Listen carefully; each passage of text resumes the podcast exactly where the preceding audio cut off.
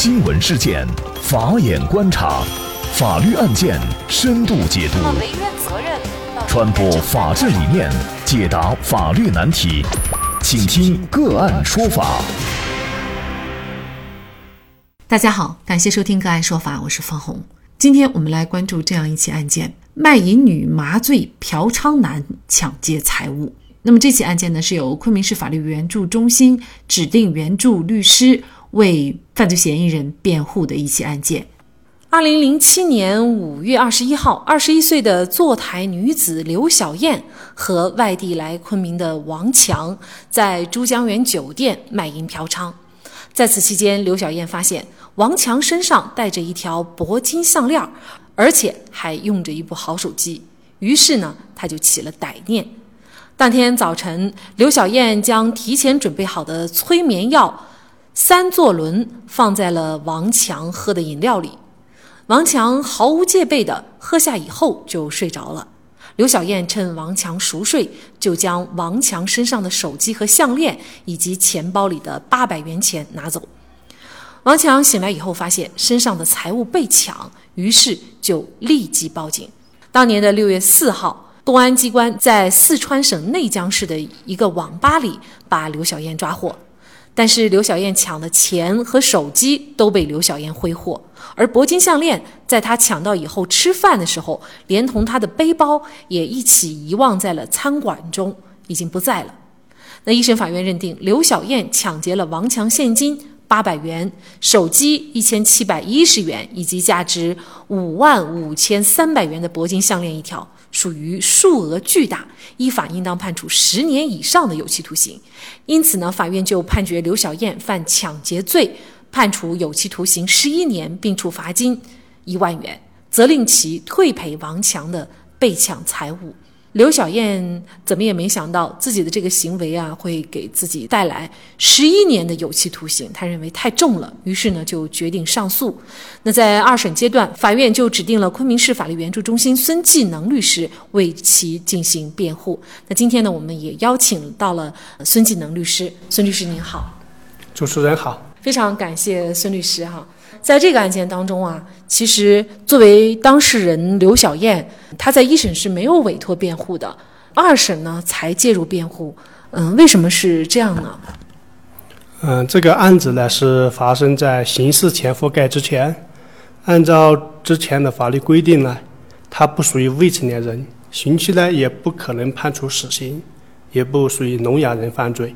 这种情况呢，他又是单个犯罪。这种情况呢，他没有委托律师，法院呢是可以给他指定，也可以不指定。嗯，因为按法律规定，如果是可能判处死刑的未成年人犯罪的，呃，聋哑人犯罪的呢，应当为其指定律师。这几种情况呢，是法院是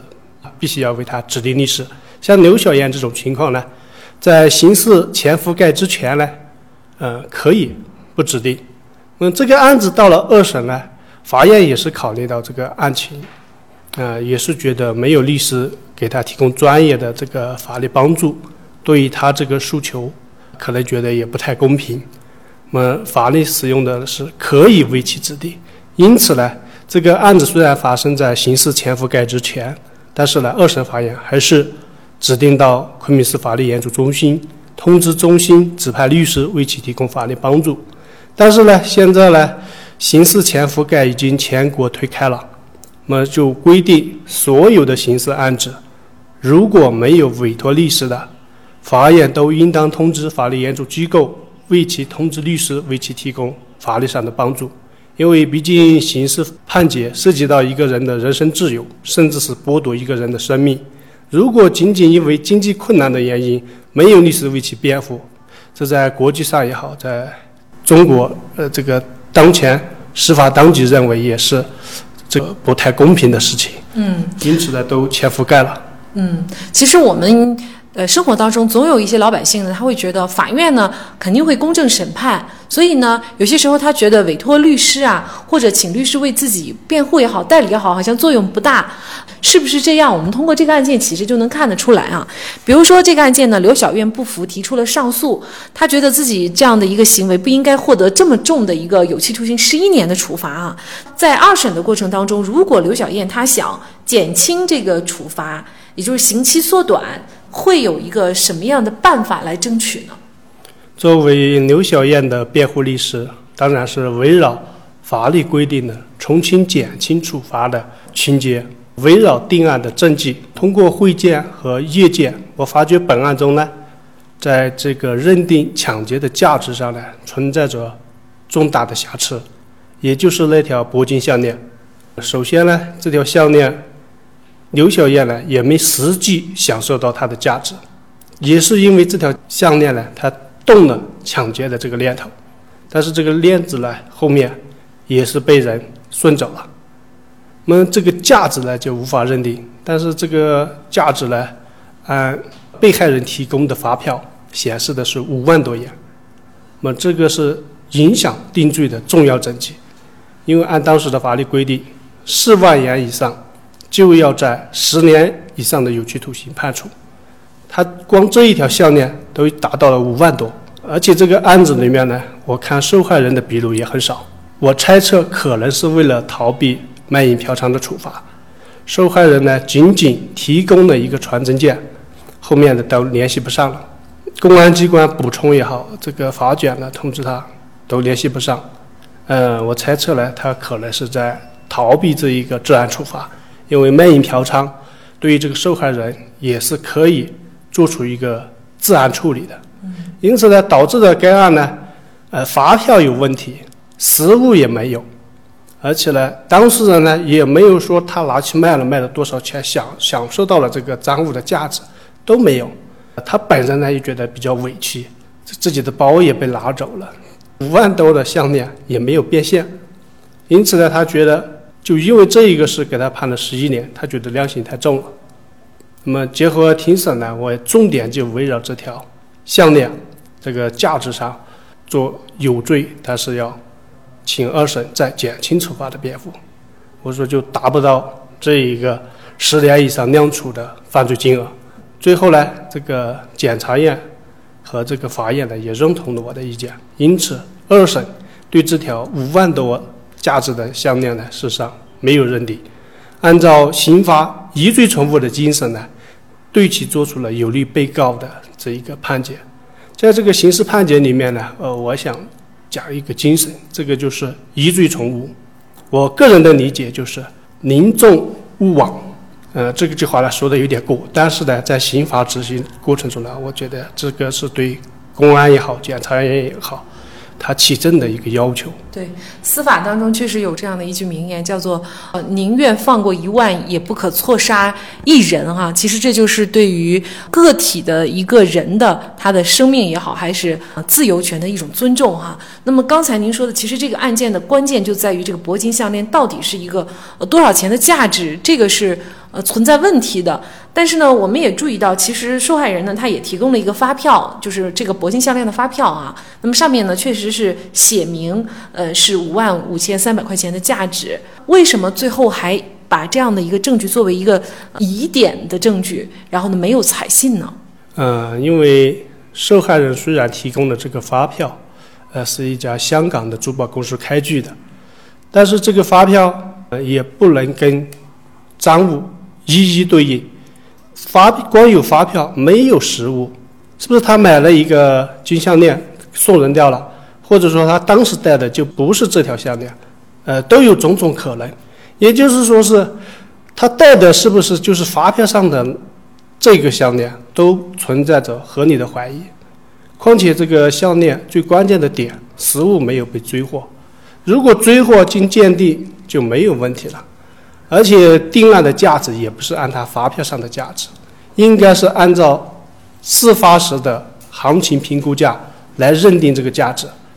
嗯，因此呢，该案呢是存在着不能排除合理怀疑，证据呢，我认为达不到刑事诉讼证据的要求。因为这个案子的发票和项链不能一一对应。呃，发票有了，但是无法证明他戴的就是发票上的那一条项链。最关键的点，这个项链没有被追回。如果被追回，也不能按发票上的价值来认定犯罪赃物的价值，应当启动重新鉴定，按作案时当时的金价行情来做出一个鉴定的价格，作为他定罪量刑的一个价值。正因为该案中呢，发票存在疑点，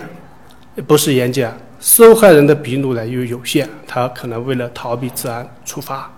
再加上这个赃物。也是吃饭的时候被人顺走了，受害人也没有享受到，也无法鉴定，因此呢，我们不能把这一个五万多价值的项链呢，就认定到被害人的抢劫价值里面，这样无故的给他多加四到五年，我认为这是对一个人是不公平的，也是对诉讼证据的把控不严谨的，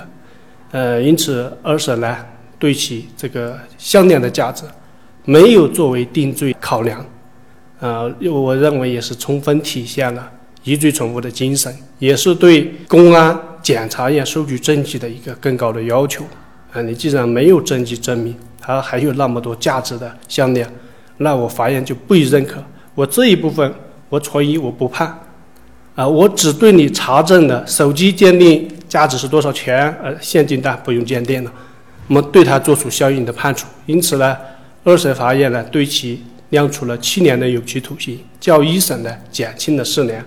呃，这个案子呢，这个受害人呢心里面呢也是能够接受了。后面。好，我们来看一下二审法院啊。二审法院认为呢，刘小燕抢劫数额是否巨大，关键是应该确定项链的价值。那本案中呢，对仅有被害人提供的记载内容不清的传真件、发票作为证据，形式上是存在瑕疵的。要证明的内容不确定，并且呢，被抢项链。没有能够追回，也没有能够，也没有鉴定结论验证项链的价值，所以呢，认定刘小燕抢劫数额巨大的证据不充分。那么，法院是判处刘小燕犯抢劫罪，判处有期徒刑七年，并处罚金七千元。嗯，其实可能还有一个问题啊，大众有一些不明白哈。比如说这个案件呢，刘小燕明明是偷偷的把这个财物拿走，怎么是抢劫而不是盗窃呢？因为法律上对于抢劫罪的这个定罪量刑要比盗窃重得多哈。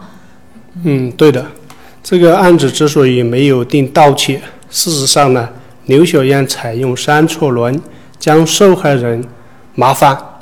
嗯，就像《水浒》里面的，事实上受害人已经没有知觉了，不只是对他实施这些拿走财物，你对他实施进一步的行为，他都没有知觉。这种行为呢，受害人使起反抗的，是因为你下药的这样一个法律上呢，就把这种看似很平和的暴力，事实上也归为抢劫的。